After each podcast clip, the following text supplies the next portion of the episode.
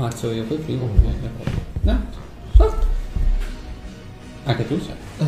Mhm. Beh, eh, è un po' difficile oggi riuscire a parlare a un- una platea così illustre di, di uomini. Eh, abbiamo avuto modo di confrontare le rispettive idee al punto numero due di questo ordine del giorno e beh, eh, se vi state chiedendo chi sono questi soggetti che sembrano essere quasi caduti come meteore, come così dal nulla, beh, eccoci qua. Io personalmente sono Zorander, sono eh, un sacerdote della natura, quindi in un certo senso quello che riguarda eh, la zona del bosco in un certo senso mi appartiene, ma dal punto di vista semplicemente naturalistico non, non sono quelle le, le- le cariche a cui ambisco. E insieme a me ci sono anche altri, altri compagni che hanno portato avanti questa guerra di modo tale che mh, ci potessero essere meno morti del previsto e in un certo senso mi sento di dire che fortunatamente le cose sono andate come speravamo.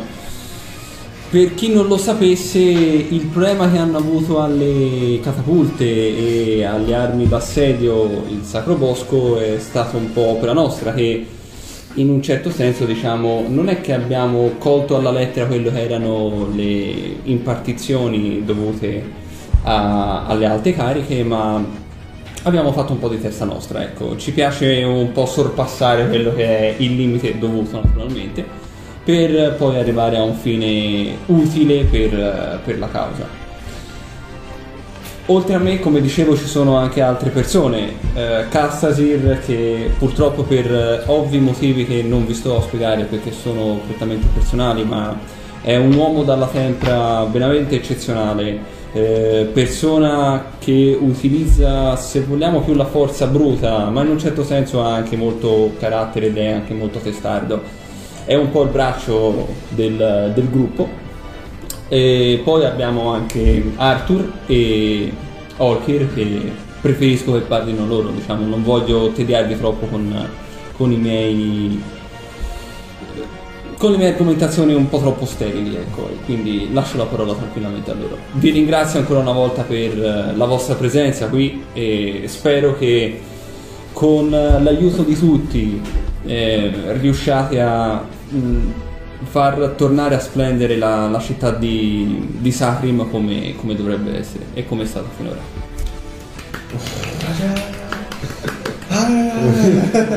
Ti iniziano a tirare le mutande. Ok, e poi te ne torni a sedere? E poi mi, mi- mi metto da parte per un secondo, insomma. Ok. Vabbè, andrò io. Buonasera. Eh, io, beh, in realtà penso di essere un po' l'amico che ha scaturato, che è scat- da cui è scaturito tutto questo gran trambusto. Eh, fino a qualche tempo fa ho scritto di essere messo sulla gogna grazie alle vostre cariche qui ora presenti e non probabilmente. Io sono Arthur, sono ricercatore che semplicemente sta andando a giro per eh, le varie parti del, del- del- del mondo per avere informazioni sul eh, su diciamo queste suggest- queste suggestioni queste questo eh, come posso dirle? Questo modo di vedere Gira la ruota, viva la ruota, casa puoi giocare anche tu. Mi avete sentito magari sen- eh, parlare al- durante il dibattito, anche durante i funerali mm, del sacerdote di Jas, invitandovi a vedere un lato diverso delle persone, non solo quello che appare. Il mio viaggio insieme a questi ragazzi serve proprio a questo a cercare di sopprimere quanto più possibile questa visione ottusa del mondo. E alla fine sono né più né meno appunto questo ricercatore di conoscenza, se così vogliamo. Vedi che il- uno della chiesa di, di Horde ti fa E che intende lei per visione ottusa? Verso cosa dovremmo essere più aperti? Beh, eh, parlan- prendendo proprio a caso tipo l'Inquisizione, che è, eh, avete questo modo, cioè, mh, questo modo diffuso su tutto quanto il, il globo, perlomeno sulla terra qui conosciuta, di andare ad additare le persone per quello che hanno esteriormente. Magari c'è chi da una genia diversa porta i rettaggi di chi, del padre o della madre. E spesso queste persone, senza neanche essere spesso ascoltate, vengono semplicemente prese e messe sul rogo. Ora, voi avete la fortuna, la maggior parte così, chiamiamola fortuna, per come la politica di oggi, eh, di essere nati da madre e da padre umano, quindi di non portare questo sangue impuro, questo sporcizio all'interno della- del vostro corpo. Eppure queste persone che nascono da sangue misto sono semplicemente dei bambini o, altro, o non hanno nessun'altra colpa, sono essere venuti al mondo. E la visione ottusa sta proprio nell'andare a mettere sul rogotipo bambini che hanno, dei- eh, che hanno magari gli occhi da mosca. Ho visto bambini essere messi rogo per questa cosa qui. Senza farsi troppe domande su chi fossero, su che cosa eh, avessero fatto, è semplicemente perché erano diversi, avevano qual- una visione diversa di quel che era, sono stati messi sul rogo per essere epurati, per epurare quello che era il mondo, la città. Lo stesso avviene in altre zone del mondo in cui gnomi o magari semplicemente anche altre razze sono messi al bando, sono messe, sono relegate in angoli eh, magari più oscuri delle città, semplicemente costrette a vivere con un tozzo di pane, senza un vero e apparente motivo. E la mia ricerca sarebbe proprio questa cosa qui. Il sacerdote di Ouijas ha dato un grande apporto durante la battaglia a questo, a questo mio modo di vedere, in quanto benché la, la dottrina di Ouijas, che anch'io professo, non sia ben, ben vista, ben eh, neanche troppo praticata, perché osserviamo i dogmi della morte e della magia, che non essendo capiti, o perlomeno non essendo affrontati, per, eh, sono state proprio studiate a volte, perché magari semplicemente lo studio della morte in sé per sé rimanda a quella vecchia guerra con i necromanti.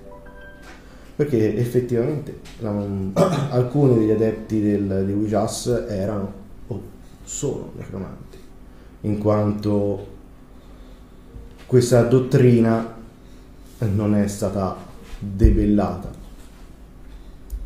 è sotto gli occhi di tutti noi, in varie parti, delle varie zone di tutto quanto il, il territorio di Ostia abbiamo avuto anche a che fare con queste persone qui. Mm, sono avversari che ci hanno un bel po' di grattacapi. Però il, eh, il sacerdote di Ujas durante la guerra ho visto che vi ha dato, buona ma- ha dato una grande mano. Nessuno però al momento del bisogno si è tirato indietro, anzi, è fatto comodo.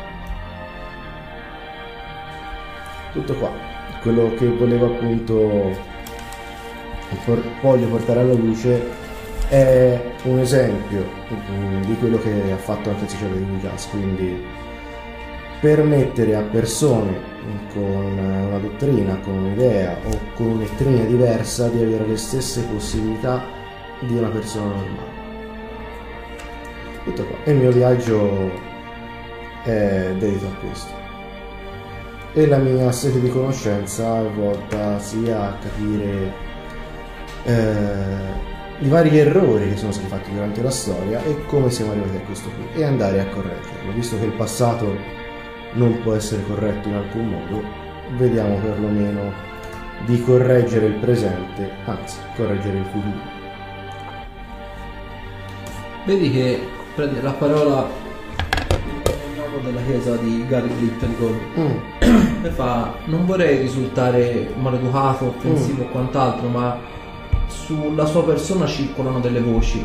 mm, io ho assistito al rogo di Tieg più di un anno fa.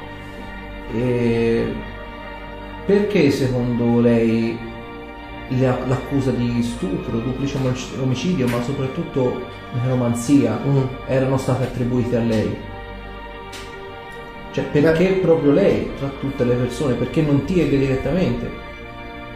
Beh, questo dovresti chiederlo in realtà ai fascicoli dell'Inquisizione. Io quello che vi posso dire è, beh, nella mia, nel mio passato, perlomeno, sono stato. Questa qui è un'accusa che mi sono trovato in realtà eh, tra capo e collo, tra proprio appunto quando mi è stata. quando sono arrivato a Sacrim in realtà. Quando sono arrivato a Sacrim eh, mi è stato detto che io ero accusato appunto di questo duplice omicidio, che erano la mia famiglia, ma il rogo che ne è posto sopra è stato da parte dell'Inquisizione. Non ho voluto andare ad accusare nessuno, proprio perché mi sembrava strano, mi sembrava che qualcosa ci fosse sotto a, questo, a questa accusa. Mi dispiace per il povero Tieg, come vi ho detto, per questo mi sono accollato la colpa di quello che è successo. Ho detto che sono stato io la scintilla scatenante della guerra, non a caso. Mm, mi sono anche confrontato con eh, la vedova di Tieg e adesso mm, sinceramente dopo la guerra non so che fine abbia fatto, ma non ho avuto il tempo di andarlo a ritrovare. Sicuramente questo qui è eh, di andare comunque a vedere quello che è successo. Purtroppo l'Inquisizione non penso che mi, avrà- mi farà avere i fascicoli così a buon mercato. E per questo anche il eh, potermi guadagnare comunque una, una posizione da una parte o dall'altra mi può far eh, sicuramente comodo. Contra- mm, prendetemi pure per un egoista o chissà cosa volete. Però beh, io devo vederci chiaro in fondo a questa mia accusa. Vedi poi no. Mhm. Non ci sono cose Beh, io a questo punto lascerei parlare il mio collega. E anche si alza. fa. E a seguito delle parole del mio compagno, risulterà quasi paradossale che io pronunci le parole che sto per pronunciare. Io fui membro dell'Inquisizione e mi rendo conto solo ora, alla luce del fatto che tutti i miei ricordi inerenti alla mia permanenza in seno all'Inquisizione siano quasi scomparsi, di tanto in tanto ho frammenti, ma nulla più. E che pregiudizio eh, come posso definirla fretta nel giudizio e per certi versi sete di vendetta siano una piaga. Eh, io stesso porto con me un enorme fardello. I miei compagni lo sanno e non mi sembra adatto tenerlo nascosto. La mia famiglia, che è l'unica cosa di cui ho memoria prima del mio periodo in seno all'Inquisizione, la mia famiglia era dedita al culto di una divinità persa, Sune, la dea della bellezza. Una divinità non con accezione negativa, assolutamente no. Tuttavia il loro modo di intenderlo non era esattamente, come posso definirlo, ortodosso. erano narcisisti, cultori del culto della bellezza intesa come quella solo propria, del se stesso, egoisti e dediti all'incesto. Uno dei segni che mi porto sulla faccia mi è stato procurato da mia sorella la notte del mio, se ben ricordo, tredicesimo compleanno per mantenere la linea familiare pura lei ha cercato di violentarmi, sì, non posso definirla in altra maniera. Sotto l'approvazione di mio padre e mia madre. Voi direte, ero un ragazzo, probabilmente non ero nemmeno conscio delle mie, delle mie scelte. Fatto sta che conclusi la serata in quella che tuttora essendo l'unico ricordo nitido che mi porta appresso, ritengo l'errore più grande della mia vita e di cui non penso pagherò mai lo scotto. Li denunciai all'Inquisizione. Non so che fine abbiano fatto, non, non lo ricordo, non ho accesso a questo ricordo, ma so che oggi sono qui e che tutto quello che faccio vige in funzione dell'annihilimento di tutto ciò che è il pregiudizio e la fretta, i- perché spesso e volentieri sono cattivi, cattivi consiglieri. Io ho dato una mano per una città di cui non so molto, di cittadini di cui non so molto. Il Sacro Bosco mi ha portato via la cosa più importante della mia vita, in un periodo in cui sono stato solo per molto tempo. Vivienne era la donna che amavo, l'unica che sia riuscita a farmi dimenticare la violenza subita. All'inizio avevo cominciato questa guerra in seno a un'idea di vendetta, perché il torto che avevo subito era enorme. Alla luce di oggi e di ciò che è successo invece mi rendo conto che la vendetta non serviva a niente. Preservare ciò che c'è di meglio è, è quello che io intendo fare. Così come durante la battaglia ho deciso di andare contro un mio personale odio razziale verso chi mi ha strappato via in maniera brutale e violenta la donna stessa che ho amato. Sono fiero di aver aiutato la città e di aver aiutato personalmente altri elfi a perpetuare la causa migliore che in questo momento soprattutto credo sia la più pressante, ovvero vincere il pregiudizio e vincere le proprie idee personali. Mi aggregherò ai miei compagni qualunque sia la loro missione e per me è stato un onore servire questa città e vincere alcuni miei pregiudizi.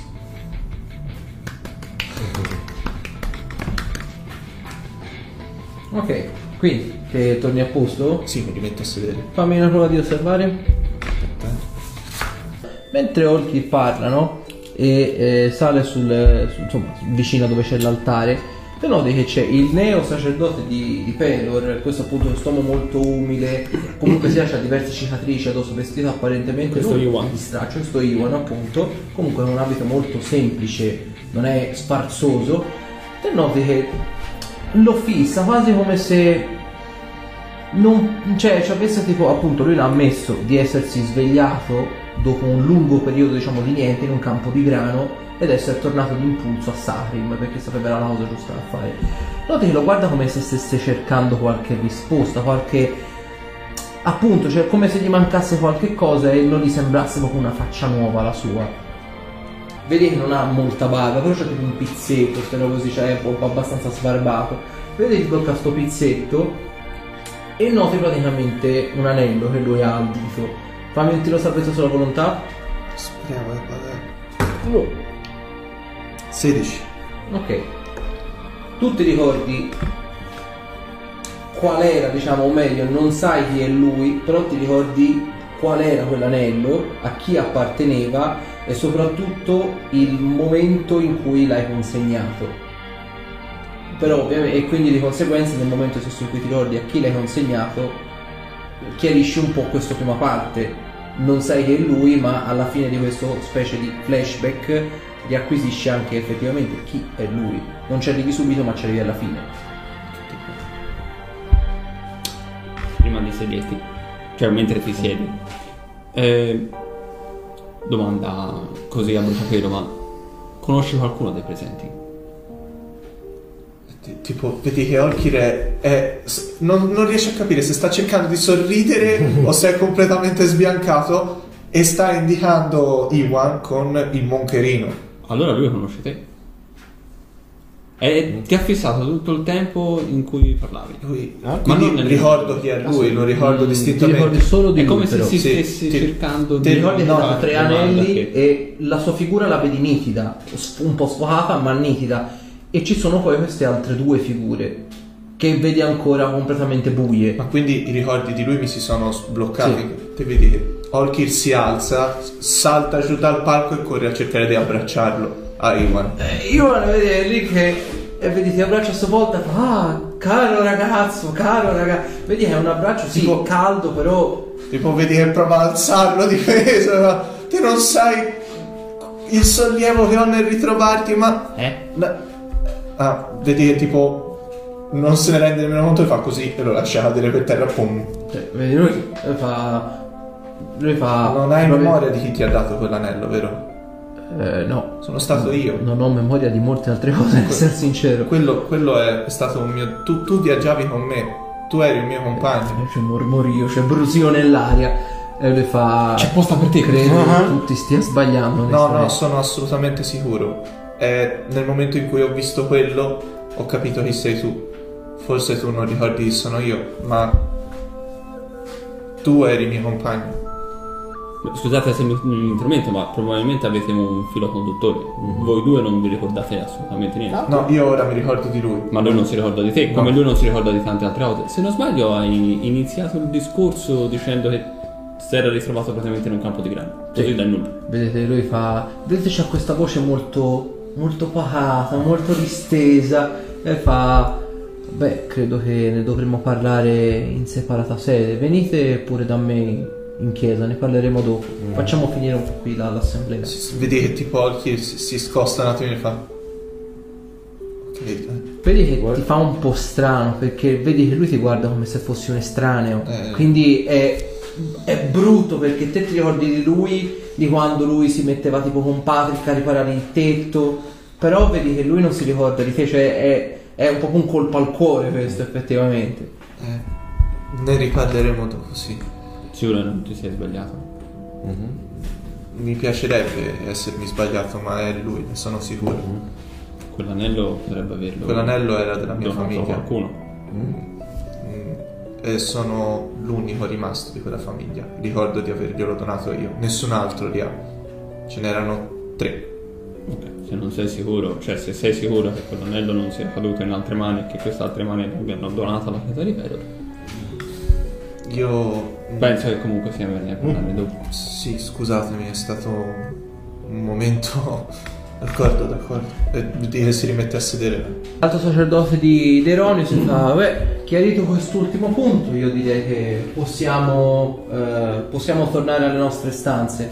Domani mattina partirò con un plotone specializzato, anche messo a disposizione alcuni di questi uomini dalla duchessa Lana, che non è qui presente al momento, che ci faranno da scorta per il viaggio. Non vogliamo che riposi in pace, fare la stessa fine di Berria. Molta gente ti guarda come per dire, cioè quasi come se avessi bestemmiato, tipo.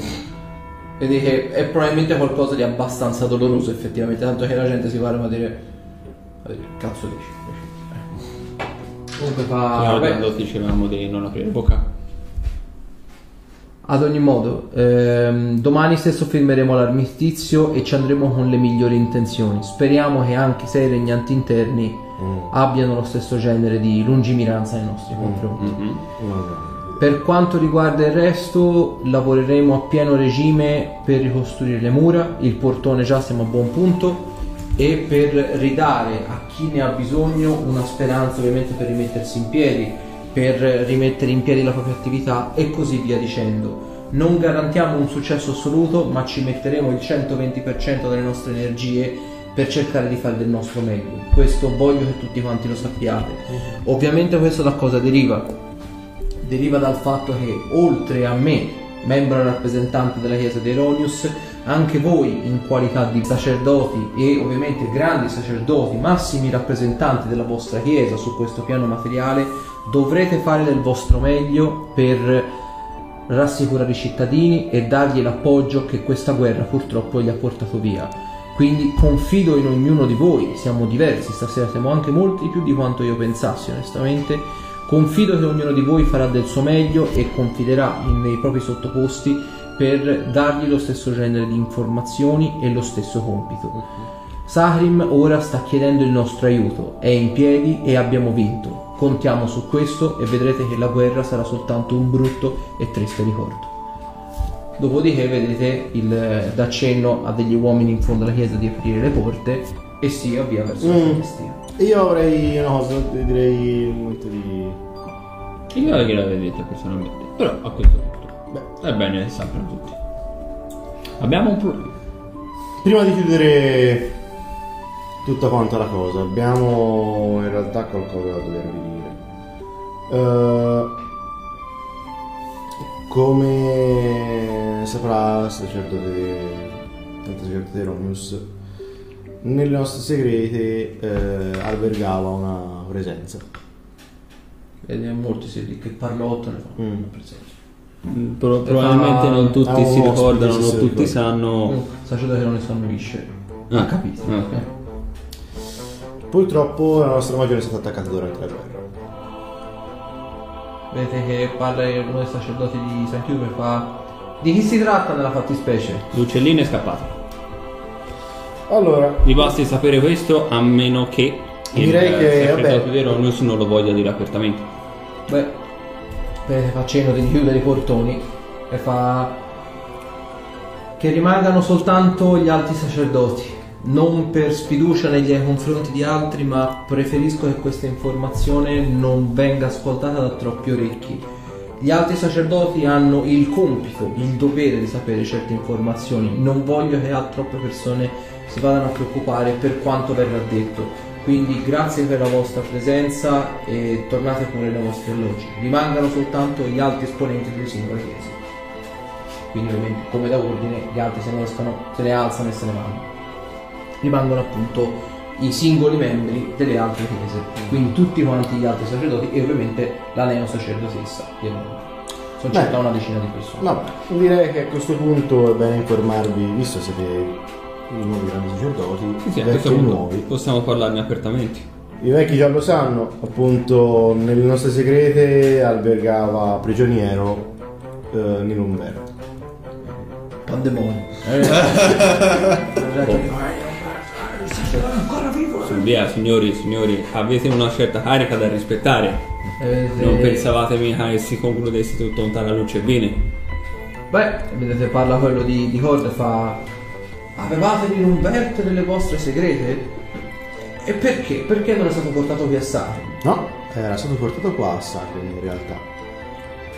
Per evitare problemi di qualsiasi fonte, il prigioniero è stato allontanato dalla città di Sacrim in vista di un rituale che sarebbe stato dovuto- si sarebbe dovuto compiere.